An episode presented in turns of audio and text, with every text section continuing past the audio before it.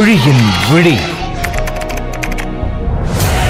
இனத்தின் ஒளி, கலையில் முன்னோடி. ஓடினாள் ஓடினாள் வாழ்க்கையின் ஓரத்திற்கே ஓடினாள். கழக கண்மணிகளாம் என் அன்பு உடன்பிறப்புகளே, அரசியல் தலைவன் தம்பி உடையா கடைக்கு அஞ்சானவரை கருணாநிதி என்னும் நான் இலக்கிய புலவன், உயிரினும் மேலான அன்பு உடன்பிறப்பு, என்றும் முதல்வன். கருணாநிதியினுடைய வழித்தோன்றல்கள் இருக்கத்தான் செய்கிறார்கள். ஒரு கருணாநிதி போனாலும் பல கருணாநிதி நிச்சயமாக. பாரத் உயர்கல்வி மற்றும் ஆராய்ச்சி நிறுவனம் வழங்கும் முத்தமிழறிஞர் கலைஞரின் நெஞ்சுக்கு நீதி, தமிழ் தலைவனின் வரலாறு, பவர்ட் பை அனுஜ் ஸ்டைல்ஸ், தங்கமக்மார் நல்லெண்ணெய். ஆயிரத்தி தொள்ளாயிரத்தி நாற்பத்தி ஆறாம் ஆண்டில் தஞ்சை நகரத்தில் தூக்குமேடை நாடகம் பல வாரம் தொடர்ந்து நடைபெற்றது. அறிஞர் கருணாநிதி தீட்டி அடிக்கும் தூக்குமேடை என்று ராதா அவர்கள் கூறியதன் பேரில் எழுதி வைத்து விட்டார்கள். உடனே இனி தொடர்ந்து நான் அதிலே நடிக்கப் போவதில்லை என்றும், விளம்பரத்தில் குறிப்பிடப்பட்டுள்ள அறிஞர் என்ற அடைமொழியை உடனடியாக நீக்க வேண்டும் என்று சொல்லி அனுப்பிவிட்டேன். அதன் பிறகு தவறை உணர்ந்து அது களையப்படும் என்று உறுதி கூறி தொடர்ந்து நாடகத்தை நடத்த வேண்டும் என்றும், அந்த நிகழ்ச்சிக்கு பட்டுக்கோட்டை அஞ்சானஞ்சன் அழகிரிசாமி அவர்கள் தலைமை தாங்குவார் என்றும் அறிவிக்கப்பட்டது. அந்த நிகழ்ச்சியில் தான் எம் ஆர் ராதா அவர்களின் வேண்டுகோளின்படி கலைஞர் என்ற விருதினை அண்ணன் கே வி அழகிரிசாமி அவர்கள் எனக்கு சூட்ட, அதுவே பின்னர் என் பெயருடன் நிலைத்துவிட்டது.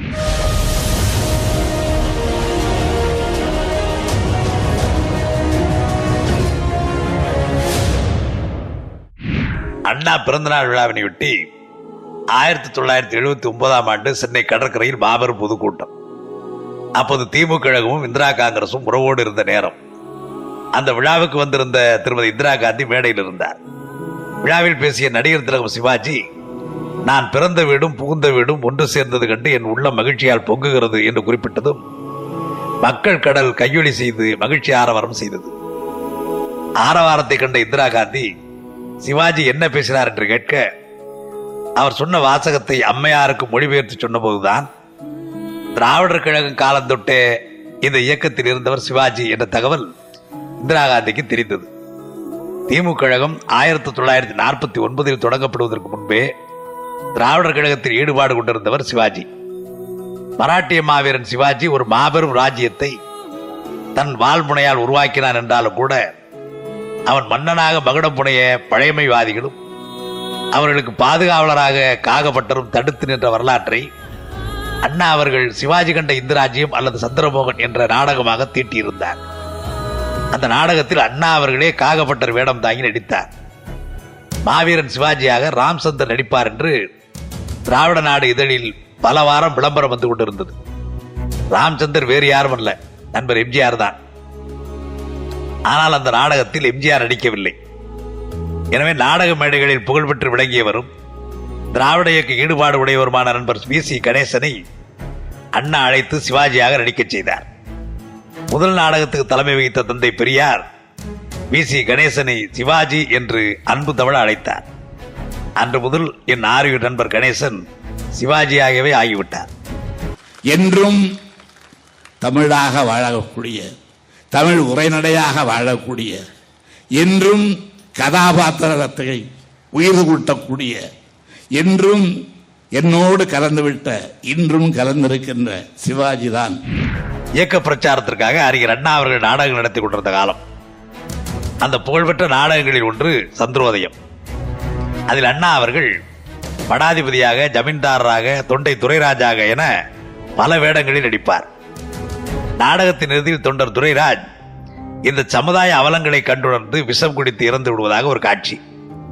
கடைசி காட்சியில் துரைராஜாக வந்த அண்ணா விஷமருந்த கோப்பையை உதட்டருகே கொண்டு சென்ற போது நாடகத்துக்கு தலைமையேற்றிருந்த திருவெற்றியூர் டி சண்முகம் அவர்கள் பார்வையாளர் இடத்திலிருந்து எழுந்து அண்ணா நீ சாகக்கூடாது என்று அலறியவாறு மேடையை நோக்கி ஓடி வந்து அண்ணாவை கட்டிப்பிடித்துக் கொண்டார். அவரை அமைதிப்படுத்துவது பெரிய காரியமாக போய்விட்டது. இந்த நிகழ்ச்சி என் மனதிலேயே பதிந்திருந்த காரணத்தினால்தான் என் நண்பர் பீம்சிங் டைரக்ட் செய்த ராஜாராணி படத்தில் சாக்ரட்டிஸ் வேடத்தில் சிவாஜி விஷம் குடிக்கும் போது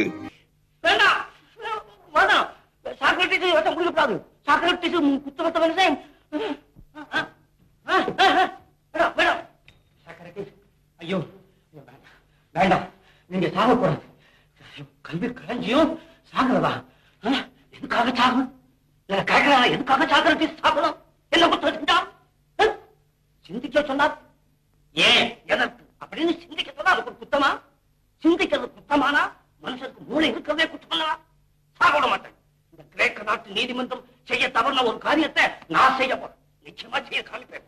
ஆமா, ஐயோ இந்த பெரியாரே இறந்துட்டா அப்புறம் ஆயிரம் ஆயிரம் வருஷ காலம் தேடலாம். இந்த மாதிரி அறிவு நமக்கு கிடைக்குமா?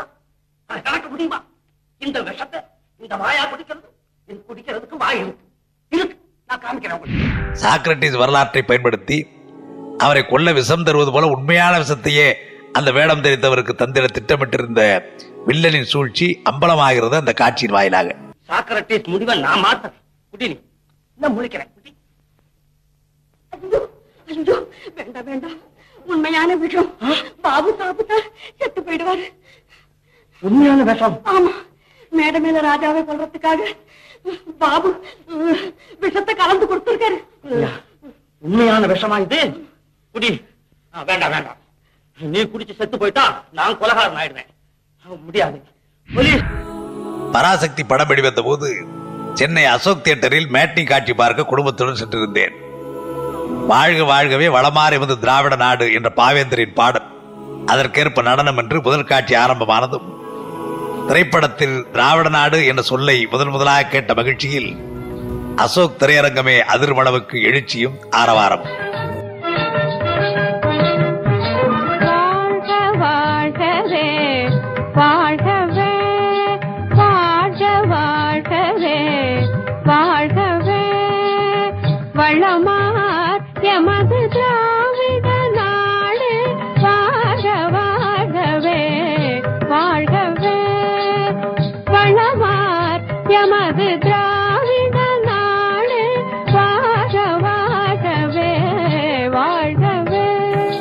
சிவாஜியை மனோகரனாகவும் நடிக்க வைக்கலாமா என்று பார்ப்பதற்காக ஜூபிட்டர் சோமு அவர்களும் என்னுடன் அமர்ந்திருந்தார்.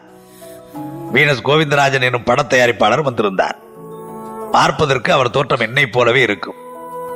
நடுவகையில் எடுத்து சுருள் முடியை சீவியிருப்பார். படம் முடியும் நேரத்தில் வெளியே பெரும் கூட்டம் என்னை வரவேற்றி பாராட்டி வாழ்த்து சொல்ல தயாராக இருப்பதை அறிந்து தியேட்டர்காரர் என்னை அங்குள்ள கேபினருக்கு அழைத்து சென்று விட்டார். கூட்டத்துடன் வெளியே சென்ற வீனஸ் கோவிந்தராஜன் அவர்களை நான் தான் என நினைத்து ஏராளமான மாலைகளை அணிவித்து வாழ்த்து முழக்கம் செய்து அவர் திணறி திண்டாடும் நிலைமையை கூடியிருந்தோர் ஏற்படுத்தி விட்டார்கள். அவர் தப்பித்தோம் பிழைத்தோம் என்று ஒரு காரில் ஏறி வீடு செல்ல வேண்டியதாயிற்று. பராசக்தியின் வெற்றிதான் சிவாஜியை மனோகரனாக்கியது என்பது திரையுலக வரலாறு.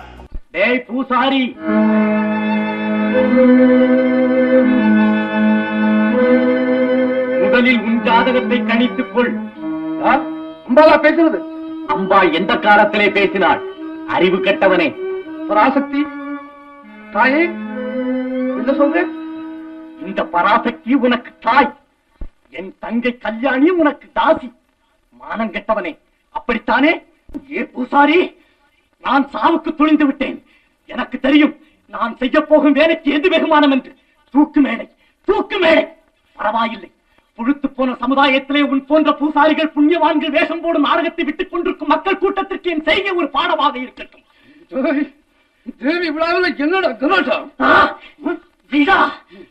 விழா, என் தங்கையின் வாழ்வில் பொசிக்க உனக்கும் உன் தேவிக்கும் விழா. இதோ பார், இந்த கத்திக்கு பொழுது விழா, வீர விழா, வெற்றி விழா. பராசக்தி படம் வெளிவந்த போது எதிர்த்தரப்பினரால் ஏகப்பட்ட எதிர்ப்பு. படத்தை தடை செய்ய வேண்டும் என்று மத்திய மாநில அரசுகளிடம் கோஷ்டி கோஷ்டியாக தூது போனார்கள். ஊருக்கு ஊர் கண்டன கூட்டங்கள் நடத்தி என்னை தாக்கி பேசினார்கள். ஆனால் தமிழ்நாட்டு மக்கள் பராசக்தி படத்தின் வெற்றிக்கு அமோக ஆதரவளித்தார்கள். அந்த நேரத்தில் ஒரு பிரபலமான வாரப்பத்திரிகை முதல் பக்கத்து அட்டையில் பராசக்தி படத்தையும் என்னையும் கேலி செய்து முழுப்பக்க கார்ட்டூன் படம் ஒன்று வெளியிட்டிருந்தது. பரபிரம்மம், கதைவசவம், தயாநிதி என்று பிரசுரித்ததுடன் அரை நிர்வாண பெண் படம் ஒன்றும் அந்த கார்ட்டூனில் இடம்பெற்றிருந்தது. அந்த வார ஏடு வெளிவந்த அன்றைக்கே பரபிரம்மம் என்ற தலைப்பிலேயே ஒரு நாடகத்தை எழுதி முடித்தேன். அந்த நாடகம் கட்சி பிரச்சாரத்திற்காக நூற்றுக்கும் மேற்பட்ட ஊர்களில் நடைபெற்று கட்சி நிதிக்கும் பணம் திரட்டப்பட்டது.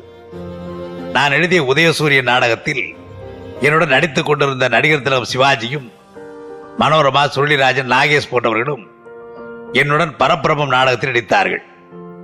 தொடர்ந்து உதயசூரியன் பரபிரமம் நாடகங்கள் பல்வேறு பொது நிதிகளுக்காகவும் புயல் வெள்ள நிவாரணங்களுக்காகவும் தமிழகமும் நடத்தப்பட்டன. அந்த நாடகங்களிலெல்லாம் நண்பர் நடிகர் திலகம் சிவாஜி சம்பளம் எதுவும் பெறாமலேயே நடித்துக் கொடுத்தார் என்பதுதான் சிறப்பு. கலைஞர் அவர்களே, உங்களை பற்றி நான் எதை பேசுவது? உங்களை பேசினா நானும் அதோடு சேர்ந்திருப்பேனே, அப்போது என்னையே புகழ்ந்து கொள்வதாகவே அதை பற்றி பேசுவதா? நாம் இருவரும் சிறு பிள்ளையிலே தஞ்சை மாநகரத்திலே தெரு தெருவாக சந்தோஷமாக பொறுப்பை இல்லாமல் அழிந்தோமே, அதை பற்றி பேசுவதா? அல்லது தஞ்சை கோவிலுக்கு சென்றோமே சாமி கும்பிட அல்ல காற்று வாங்குவதற்கு, அதை பற்றி பேசுவதா? பிறகு திராவிட முன்னேற்ற கழகத்தின் வளர்ச்சிக்காக ஊர் ஊராக தெரு தெருவாக நாடகம் போட்டு வசூல் செய்தோமே, அதை அதை பற்றி பேசுவதா? அல்லது அங்கு உணவு கிடைக்காமல் தள்ளாடினோமே, அதை பற்றி பேசுவதா? அல்லது அங்கிருந்து நாம் சென்னை வருவதற்கு பணமில்லாமல் தவித்த போது உங்கள் விரலிலே இருந்த மோதிரத்தை விற்று நாம் வீடு வந்து சேர்ந்தோமே, அதை பற்றி பேசுவதா? எதை பற்றி ஐயா பேசுவது? நாம் சினிமாவுக்கு வந்த பிறகு பராசக்தி எழுதினீர்களே, அந்த வசனத்தை பேசி நடித்தேனே, அந்த படம் வெளிவந்த பிறகு ஒரே இரவிலே வானத்திலே சென்றேனே, அதை பற்றி பேசுவதா? ஒரு சமயம் எனக்கு நீங்கள் எழுதி கொடுத்த வசனத்தை என் அருமை சகோதரர் எஸ் எஸ் ஆர் அவர்களை பேச வைத்தீர்களே, அதை பற்றி பேசுவதா? அதற்காக நான் உங்கள் மீது கோபித்துக் கொண்டேனே, அதை பற்றி பேசுவதா? நான் எதை பற்றி பேசினாலும் நான் உங்கள் கூட வந்து கொண்டிருப்பேனே. நீங்கள் வாழ வேண்டும், பல்லாண்டு வாழ வேண்டும். ஜூபிட்டரும் மனோகர் பிக்சர்ஸும் இணைந்து தயாரித்த மனோகரா திரைப்படத்தை திரு எல் வி பிரசாத் டைரக்ட் செய்தார். திரைக்கதை வசனம் நான் எழுதினேன். தெலுங்கிலும் இந்தியிலும் அந்த படம் தயாரிக்கப்பட்டதால் அந்த மொழிகளின் எழுத்தாளர்கள் இருவர். தமிழில் நான் எழுதிய வசனங்களை அவர்களுக்கு ஏற்றாற்போல் மொழிபெயர்த்து அமைத்தது மட்டுமல்லாமல் திரைக்கதையிலும் சில மாற்றங்களை செய்துவிட்டார்கள். அந்த நேரத்தில் நான் ஒரு போராட்டத்தில் ஈடுபட்டு திருச்சி சிறையில் அடைக்கப்பட்டிருந்தேன். மனோகரா பட தயாரிப்பில் முழு பொறுப்பேற்றிருந்த ஜூபிட்டர் சோமு அவர்களின் மாப்பிள்ளை, அவரை எல்லோரும் மாப்பிள்ளை என்றே அழைப்போம், ஒரு நாள் திருச்சி சிறையில் என்னை சந்திப்பதற்கு வந்தார். மனோகரா படத்தில் கடைசி காட்சியில் காளி சிலையிடம் பத்மாவதி, அதாவது மகாராணி, அழுது புலம்பி அருள் வேண்டுவது போலவும், காளியின் சக்தியால் தீப்பொறி கிளம்பி மனோகரனை, அதாவது சிவாஜி, கட்டியிருந்த கயிறு அருந்து தூண் உடைந்து நொறுங்குவது போலவும் வைத்துக் கொள்ளலாமா என்று என்னிடம் கேட்டார். நான் துடித்து போய் அதிர்ச்சியில் சத்தம் போட்டு மறுத்து விட்டதும் அல்லாமல், அப்படி ஏதாவது என் கொள்கைக்கு விரோதமாக செய்தால் படத்தின் டைட்டிலில் என் பெயரை எடுத்து விடுங்கள், என்னையும் மீறி உங்கள் என்னப்படி செய்வீர்களே, ஆனால் நான் சிறையிலிருந்து உயிரோடு திரும்ப மாட்டேன் என்று உறுதிபட சொன்னதுடன் பட தயாரிப்பாளருக்கு ஒரு கடிதமும் எழுதினேன், மிகுந்த உருக்கத்துடன் உணர்ச்சிகளை கொட்டி. அதன் பிறகு நான் விரும்பியவாறே காளி அருள் இல்லாமல் அந்த காட்சி எழுதப்பட்டு எடுக்கப்பட்டது. திரைப்பட வரலாற்றில் அந்த படம் இன்னமும் நிலைத்து நிற்கும் படங்களில் ஒன்றாக திகழ்கிறது.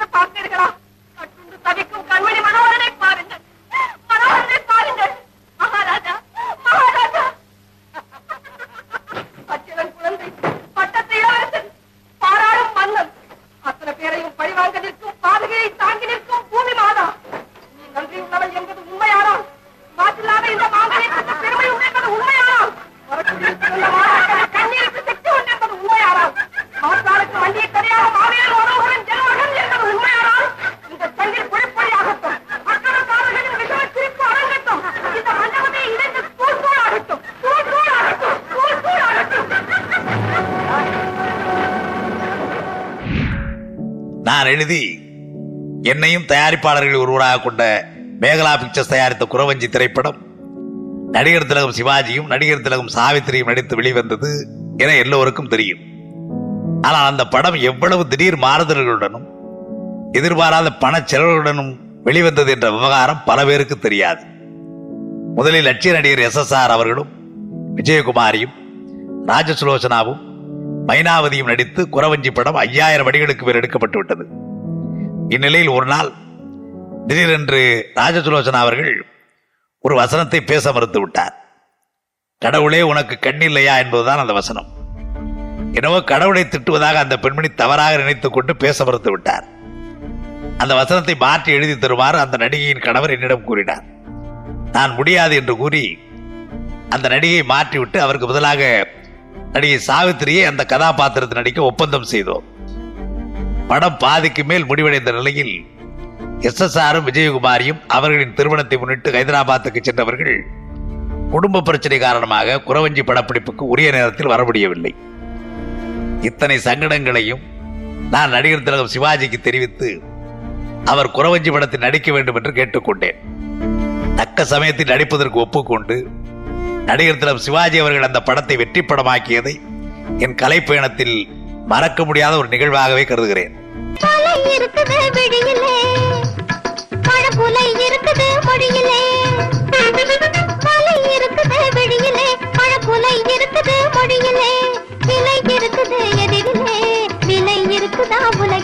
எனக்கு விலை இருக்குதா உலகிலே, விலை இருக்குது எதிரிலே, விலை இருக்குதா உலகிலே, எனக்கு விலை இருக்குதா உலகிலே. அலை இருக்குது கடலிலே, அசைவிருக்குது உடலிலே. சரித்திர படங்களுக்கும் ராஜாராணி கதைகளுக்கும் நான் எழுதிய வசனங்களை பார்த்துவிட்டு சமூக படங்களுக்கும் என் வசனம் அதுபோலத்தான் இலக்கண இலக்கிய நடையில் அமையும் என எண்ணுகிறவர்களும் அத்தகைய இலக்கிய உரையாடல்களை மையமாக வைத்து வரட்டு காமெடி செய்கிறவர்களும் உண்டு. பராசக்தி, மனோகரா படங்களுக்கு பிறகு மலைக்கள்ளன், இருவர் உள்ளம், தாயில்லா பிள்ளை, பாலைவன ரோஜாக்கள் போன்ற படங்களை கண்டு நான் சமூக படங்களுக்கும் வசனம் எழுதும் திறமையுடையவன் என்பதை அறிந்து கொண்டது கலை உலகம். ஓட்டு எண்ணிக்கை முடிஞ்ச அடுத்த நிமிஷமே போட்டவனை மறந்துட்டு பணக்கார பசங்களோட உட்காந்து தண்ணி அடிச்சிருக்காங்களே, அவங்கள பத்தியா? பாரத மாதாக்கி ஜெயினு கோஷம் போட்டு வாங்கின சுதந்திர பூமியை பட்டா போட்டு பிளாட்டு கட்டி பிரிச்சு வித்துட்டு இருக்காங்களா, அந்த அயோக்கியங்களை பத்தியா? எவனோ உழைக்கிறான், எவனோ பொழைக்கிறான். கண்ணீர் துளிய, ரத்த துளிய, வேர்வை துளிய காசாக்கி வரிப்பணமா கொடுக்கிற பாட்டாளி வர்க்க ஒரு பக்கம், அத கூட்டா சேர்ந்து கொள்ளையடிக்கிற அதிகார வர்க்க இன்னொரு பக்கம். பறவை இருந்தா யாரையும் மிரட்டலாம், பணத்தை சுருட்டலாம், அந்த பணத்தை வச்சுக்கிட்டு ஜனநாயகத்தையே விலை பேசலாம், ஜனநாயகங்கிற பேரால சர்வாதிகார ஆட்சி நடத்தலாம். கோடி இருந்தா போருமா, இந்த நாட்டுல கேடையும் கூட கடவுளாயிருவான். உடனே நாம அவன கோயில் கட்டி சாஷ்டாங்கமா விழுந்து நமஸ்காரம் பண்ணிடுவான். இப்படிப்பட்ட அமைச்சர்களை, அதிகாரிகளை, பணக்கார வர்க்கத்தை பத்தி எனக்கு தெரியுமான்னு தானே கேட்கிறேன். ஏமோ நல்லா தெரியும். நான் தெரிஞ்சுக்கிட்டு இந்த விஷயத்தை நாட்டு மக்களும் தெரிஞ்சுக்கணுங்கிற ஒரே காரணத்துக்காக இந்த காரியத்தில் இறங்கியிருக்கேன். Don't disturb me and please get out. புகழ்பெற்ற இயக்குனர் பிரசாத் அவர்கள் மனோகராவை இயக்கியவர். என்னிடம் தாயில்லா பிள்ளைக்கும் இருவர் உள்ள படத்துக்கும் வசனம் எழுதிட கேட்டார். அவர் டைரக்ஷனில் முதலில் நான் வசனம் எழுதிய படத்தை விட பத்தாயிரம் ரூபாய் அதிகம் தர வேண்டும் என்று சொன்னேன். படம் நூறு நாள் ஓடினால் பத்தாயிரம் ரூபாய் அதிகம் தருவதாக சொன்னார். ஒப்பந்தம் எதுவும் எழுதி கொள்ளவில்லை. ஆனாலும் இருவர் உள்ளம் படம் நூறாவது நாள் அன்று டைரக்டர் பிரசாத் அவர்கள் பத்தாயிரம் ரூபாயுடன் என் வீட்டுக்கே வந்து தந்து என்னை திகைப்பில் ஆழ்த்தினார். அந்த தொகையையும் சேர்த்து பிறந்த ஒரு திருக்குவளையில் தாய்சே நலவிடுதி ஒன்றை கட்டி அந்த கட்டடத்தை அன்னாள் முதலமைச்சர் பக்தவச்சலனார் அவர்களை கொண்டு திறக்க செய்தேன். நான் பல முறை கேட்டும் கூட பராசக்தி படத்தின் வசன புத்தகம் வெளியிடுவதற்கு ஏவிஎம் நிறுவனம் அனுமதி கொடுக்க மறுத்துவிட்டது. காரணம், வசன புத்தகம் வாங்கி எல்லோரும் படித்து விட்டால் பிறகு படத்துக்கு மக்கள் கூட்டம் குறைந்துவிடும் என்று தயாரிப்பாளர்களில் ஒருவரான ஏவிஎம் கருதினார். ஆனால் என்ன நடந்தது? இலங்கையிலிருந்து சென்னை மண்ணடியிலே வந்து தங்கி புத்தகம் வெளியிட்டுக் கொண்டிருந்த ஒரு பதிப்பாளர் பத்து மாணவர்களை தயாரித்து அவர்களை தியேட்டர்களுக்கு அனுப்பி பராசக்தி வசனங்கள் எழுதி செய்து அவற்றை தொகுத்து புத்தகமாக வெளியிட்டு நிறைய ஆதாயம் பெற்றுவிட்டார். இதை அறிந்த நானும் கண்ணதாசனும் ஒரு நாள் ஒரு டாக்ஸி கார் எடுத்துக்கொண்டு அந்த புத்தக நிலையம் சென்று திடீரென உள்ளே நுழைந்து அங்கு கட்டுக்கட்டாக கட்டி வைக்கப்பட்டிருந்த பராசக்தி வசன புத்தகங்களை தூக்கி காரில் வைத்துக் கொண்டோம். தெருவிலும் கடையிலும் கூட்டம் கூடிவிட்டது. வீர சாகசம் ஒன்றை நிகழ்த்திய மகிழ்ச்சியும் உற்சாகமும் கவிஞர் கண்ணதாசனுக்கு.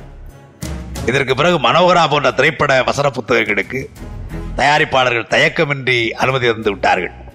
ஆயிரம் மன வேறுபாடுகள் அவருக்கு எனக்கு வந்த பிறகு கூட, ஆயிரம் கருத்து வேறுபாடுகள் எனக்கு அவருக்கு வந்த பிறகு கூட எந்த ஒரு இடத்திலும் அவரை நான் முதல் முதலாக நான் தான் கவிஞன் என்று அழைத்தேன் என்பதை அவர் என்றைக்கும் சொல்ல மறந்ததில்லை. எனவே அந்த நன்றி உள்ள கண்ணதாசனுக்காகத்தான் நான் இன்றைக்கு இந்த போற்றல் விழாவிலே கலந்து கொள்ள வந்திருக்கின்றேன். பல பேர் நன்றியை மறந்து விடுவார்கள். அதுவும் என்னுடைய வாழ்க்கையில் மறந்தவர்கள் ஏராளமான பேர். தஞ்சை மாவட்டத்தில் ஆயிரத்தி தொள்ளாயிரத்தி ஐம்பத்தி இரண்டாம் ஆண்டு வீசிய புயலால் பாதிக்கப்பட்ட மக்களுக்கு கழகத்தின் சார்பில் நிதி திரட்டி உதவி வழங்கிட தீர்மானம் நிறைவேற்றப்பட்டு நிதி திரட்டு முயற்சிக்கு பல இடங்களில் நான் எழுதிய தூக்குமேடை நாடகம் நடத்தப்பட்டது. அந்த நாடகத்தில் பாண்டியன் என்னும் மாணவன் வேடத்தில் நானும், அபிநய சுந்தரர் என்னும் வேடத்தில் நண்பர் சிவாஜியும், பரமார்த்திகா வேடத்தில் நண்பர் சி வி எம் அண்ணாமலையும் மற்றும் பல நண்பர்களும் நடித்தோம். சக்தி நாடக சபை என்ற பெயரால் சக்தி கிருஷ்ணசாமி அவர்கள் நடத்திய நிறுவனத்தில் சிவாஜி கணேசன் நூர்ஜஹான் வேடம் தாங்கி சபையோரை மயக்கத்தில் ஆழ்த்துவார். அழகு கிள்ளை நூர்ஜஹானாகவும் நடிக்க தெரியும், ஆத்திக புலி அபிநய சுந்தர கிழவனாராகவும் நடிக்க தெரியும் என அறைகோல் வெடித்த அந்த நடிகர் திலகம் கழக நிதிக்காக நடைபெற்ற எந்த ஒரு நாடகத்துக்கும் தனக்கென ஊதியம் எதுவும் பெற்றதில்லை, கேட்டதும் இல்லை, நான் கொடுத்ததும் இல்லை. நான் கதைவசனம் எழுதிய படங்களில் படு தோல்வியை தழுவிய படம் அம்மையப்பன் என்பதால் நண்பர் பீம்சிங் டைரக்ஷன், லட்சிய நடிகர் எஸ் எஸ் ஆர் கதாநாயகன், ஜி சகுந்தலா கதாநாயகி. இந்த படத்தில் குடிசைதான் ஒரு புறத்தில் என்று நீண்ட நெடிய புறநானூற்று தாய் பற்றிய கவிதை ஒன்றினை அமைத்திருந்தேன். அந்த கவிதையை நடிகர் திலகம் சிவாஜி அவரும் நானும் நடித்த தூக்குமேடை நாடகங்களில் இடையில் நிறுத்தாமல் நீண்ட நேரம் மனப்பாடமாக மேடைகளில் பொழிந்திருக்கிறார். தாய், புறநானூற்று தாய், அவள் தன்னுடைய மகன் போரிலே அடிபட்டு விழுந்து விட்டார் என்ற செய்தியை கேள்விப்படுகிறார். அவன் முதுகிலே காயம்பட்டான் என்ற செய்தி கேள்விப்பட்டு, அப்படியா, அவனுக்கு அந்த கோழைக்கு பால் கொடுத்த மார்பை அறுத்தருகிறேன் என்று போர்க்களத்துக்கு சென்றாள். அங்கு போனால் அவன் முதுகிலே அடிபடவில்லை, மார்பிலே காயந்தாங்கி மரணமுற்றான். அப்பொழுது தாய் பொய் சொன்ன அந்த வீரன் எங்கே என்று தேடுகிறாள். இது புறநானூற்றிலே வருகின்ற ஒரு செய்யுள், ஒரு கவிதை. அதை நான் எளிய நடையில் எழுதியிருந்தேன். அதற்கு உயிர் கொடுத்து ஒவ்வொரு நாடக மேடையிலும் அதை பரப்பியவர் என்னுடைய ஆர்வி நண்பர் சிவாஜி கணேசன். நண்பர் பீம்சிங் டைரக்ட் செய்த ராஜாராணி படத்தில் அந்த கவிதையை சிவாஜிக்கு எழுதி கொடுத்தேன். சிவாஜி செல்லமாக என்னிடம் கோபித்துக் கொண்டு அம்மையப்பன் படத்துக்கு எழுதியதை மீண்டும் எழுதியதால் பேச மறுத்துவிட்டார். பின்னர் பீம்சிங்கின் வேண்டுகோளை ஏற்று ஒரு மணி நேரத்தில் நான் சிவாஜிக்கு எழுதி தந்த மற்றொரு நெடிய கவிதைதான் ராஜாராணியில் இடம்பெற்று புகழ்பெற்ற புறநானூற்று கவிதையான காவிரி தந்த தமிழகத்து புதுமணலில் எனும் கவிதையாகும்.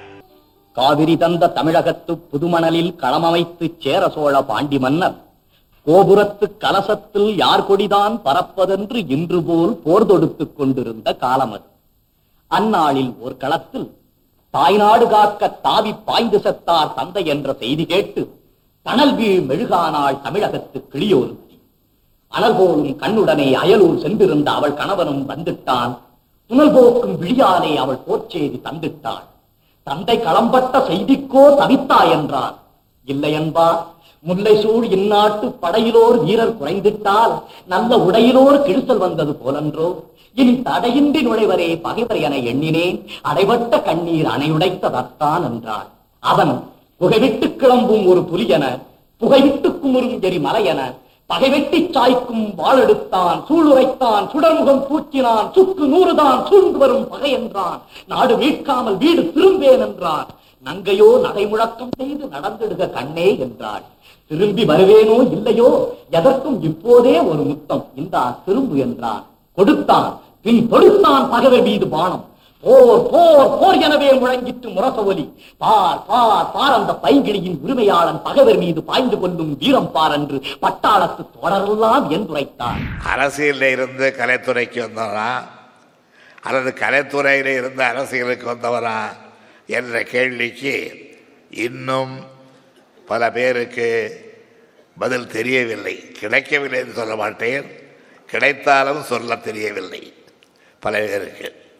அந்த வகையில் கலை அரசியல் இரண்டையும் நாம் வெவ்வேறாக பார்க்காமல் கலையை எந்த அளவிற்கு அரசியலுக்கு பயன்படுத்த வேண்டுமோ அந்த அளவிற்கு பயன்படுத்தி அதன்காரணமாக அரசியலில் பல வெற்றிகளை பெறுவதற்கு நானும் என்னுடைய இயக்கமும் காரணமாக இருந்திருக்கிறது.